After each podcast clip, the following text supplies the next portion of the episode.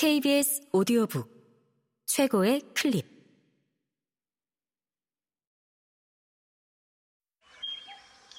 KBS 오디오북.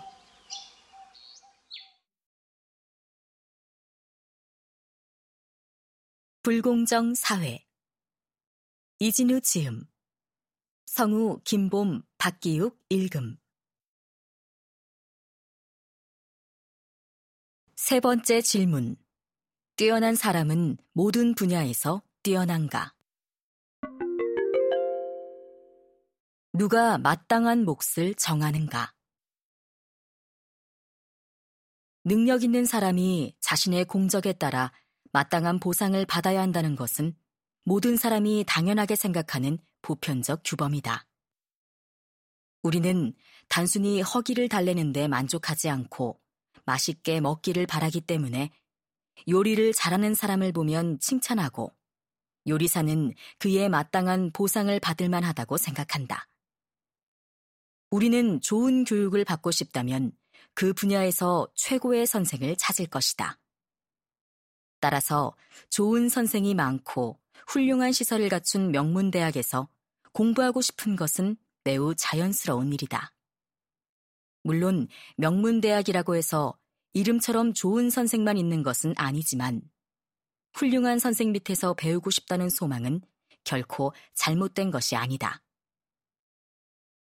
우연히 들른 식당에서 예상치 못한 좋은 음식을 먹게 되면 사람들은 대체로 칭찬의 팁을 건넨다. 설령 다른 사람들이 나의 의견과 판단에 동의하지 않더라도 부당하다고 비난할 일이 아니다. 좋은 음식을 먹어 행복한 것은 나이니까. 요즘 요리가 유행하면서 덩달아 조리도구 소비도 늘었다고 한다. 그렇다면 최고의 조리도구를 누구에게 주는 것이 정의로운 것일까?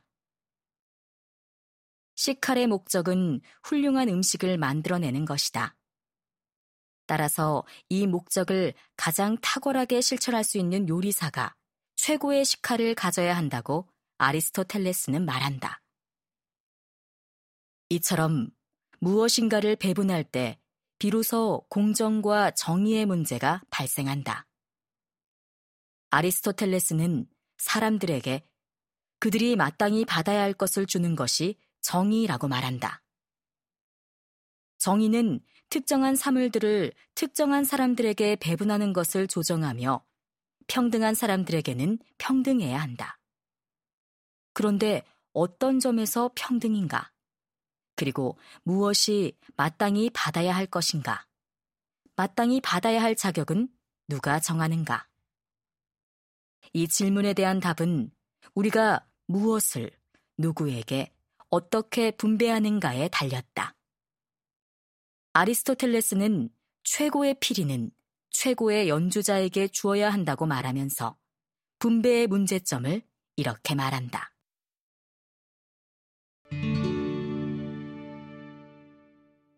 재능이 대등한 피리 연주자가 여러 명 있을 때 집안이 더 좋은 자에게 더 좋은 피리를 주어서는 안 될 것이다. 집안이 좋다고 해서 피리를 더 잘 연주하는 것은 아니니까. 그러니까 일을 더 잘하는 자에게 더 좋은 도구가 주어져야 하는 것이다. 아리스토텔레스는 여기서 능력주의가 정당화될 수 있는 조건을 분명히 제시한다. 대상과 사람이 평등해야 한다는 것이다. 어떤 사람이 피리 연주 실력은 월등히 뛰어나지만 가문과 외모에서는 훨씬 열등하더라도 우리는 훌륭한 연주자가 좋은 피리를 갖는 것이 정의라고 생각한다. 집안이 부유하다고, 얼굴이 잘생겼다고, 키가 크다고, 또는 빨리 달린다고 좋은 피리를 배분한다면 사람들의 조소와 분노를 불러일으킬 것이다. 능력의 차이에 따라 탁월성에 따라 배분하는 것이 정의이기는 하지만 능력이 평가되는 분야와 대상이 다른데 이런 차이를 무시하고 똑같이 배분하는 것은 불이다. 사람들은 근본적으로 다르다. 사람들 사이에는 천부적으로 주어진 자연적 불평등이 있다. 어떤 사람은 뜀뛰기를 잘하고, 어떤 사람은 계산을 잘하고, 어떤 사람은 말을 잘하고, 어떤 사람은 성격이 좋다. 대인 관계를 잘 맺는 사람이 영업이나 마케팅 직종에서 일하는 것이 마땅하고, 말을 잘하는 사람이 대중 강사가 되는 것이 합당하며, 계산을 잘하는 사람이 재정과 회계를 담당하는 것이 적합하다.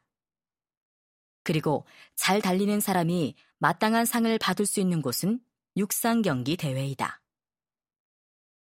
아리스토텔레스가 관심을 가진 분배의 정의는 대개 이러한 가치들이 아니라 공직과 영광의 분배와 관련한 문제였다. 정치 권력은 어떻게 분배해야 하는가? 정치가 추구하는 선과 가치는 정의이므로 공동의 이익을 증진할 능력과 책임의식을 가진 자가 통치권을 주어야 한다. 이처럼 우리의 삶에 영향을 미치는 것들, 그리고 사회적 협력을 통해 생산된 재화는 가치에 따라 분배되어야 한다.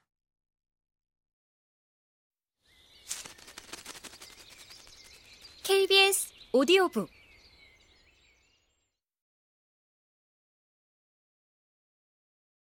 아리스토텔레스는 평등한 것을 불평등하게 대할 때처럼 불평등한 것을 평등하게 대할 때도 사회적 불의가 발생한다고 말한다. 따라서 무엇이 어떤 가치에 따라 분배되는가의 문제는 매우 중요한 정의의 문제다.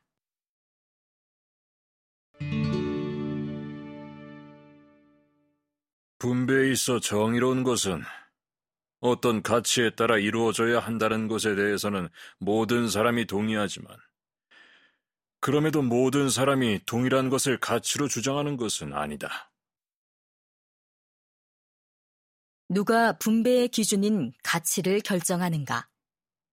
민주주의자들은 자유와 공익을 가치라고 주장하고 과두정 지지자들은 부와 좋은 혈통을 가치라고 주장하고 귀족주의자들은 탁월성을 가치라고 주장한다. 현대적인 관점에서 말하면 분배의 기준은 경제적인 돈일 수도 있고 정치적 이념인 자유와 평등일 수도 있으며 문화적 가치라고 할 교육과 교양일 수도 있다. 부유한 사람이 반드시 교양이 있지도 않고 또 교육을 많이 받은 사람이 반드시 정치적 권력을 손에 쥐는 것도 아니다. 우리는 이런 현실을 보고 세상은 공평하다고 한다. 머리가 좋은 사람이 외모는 추할 수 있으며 외모가 출중하지 않더라도 성격은 좋을 수 있다. 이렇게 다양한 가치를 서로 비교할 수 있는 단 하나의 절대적 가치는 존재하지 않는다. 돈으로도 살 수 없는 것이 있다라는 오래된 격언은 도덕적으로 요청되는 규범일 뿐만 아니라 사실상 참이다. 그러나 현대 자본주의는 돈으로 살 수 없다고 여겨진 많은 것을 시장 거래의 대상으로 만들고 있다.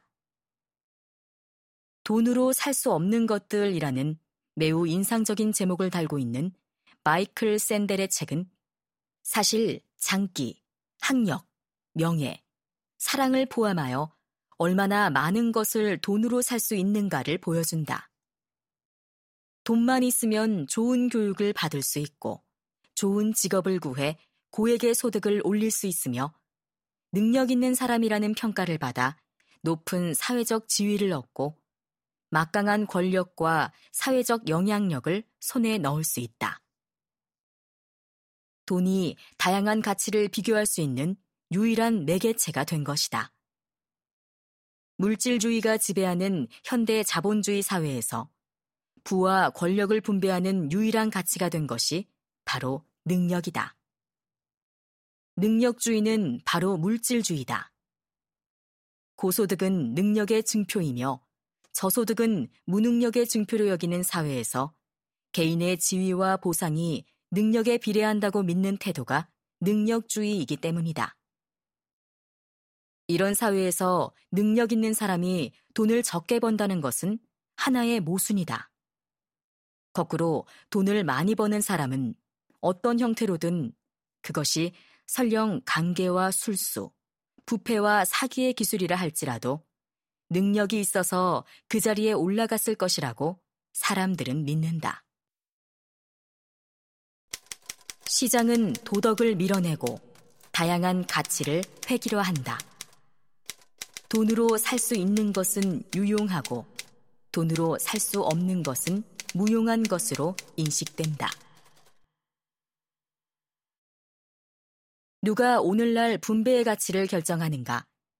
누가 개개인이 출생이나 특권이 아닌 자신의 재능으로 성공해야 한다고 말하는가? 전통적 귀족 사회를 붕괴시키고 새로운 엘리트 사회를 건설한 기득권 세력이 그렇게 말하는 것이다. 사람들이 능력주의에 현혹되면 될수록 기득권의 권력은 더욱 강화된다. 우리가 노력하면 사람들 사이의 불평등 격차를 좁힐 수 있다고 믿으면 믿을수록 그 격차는 건너뛸 수 없는 장벽이 된다. 분배의 가치를 만들고 정립하는 자가 결국 세상을 지배한다. 그들이 능력 있는 자만이 성공할 수 있다고 말하면 성공한 그들은 그 자체로 능력 있는 자가 되는 것이다. 그들은 모든 것을 가지고 있고 그들의 자식은 엄친아라는 유행어처럼 능력이나 외모, 성격, 집안 등 거의 모든 면에서 완벽하다. 그렇지 않은 사람들은 엄마 친구 아들이라는 뜻의 이 낱말처럼 부유한 사람들을 바라보고 비교하며 동조한다. 자신도 노력하면 언젠가는 그렇게 될 수 있다는 믿음이 능력주의를 현대 사회의 유일한 분배 가치로 만든다.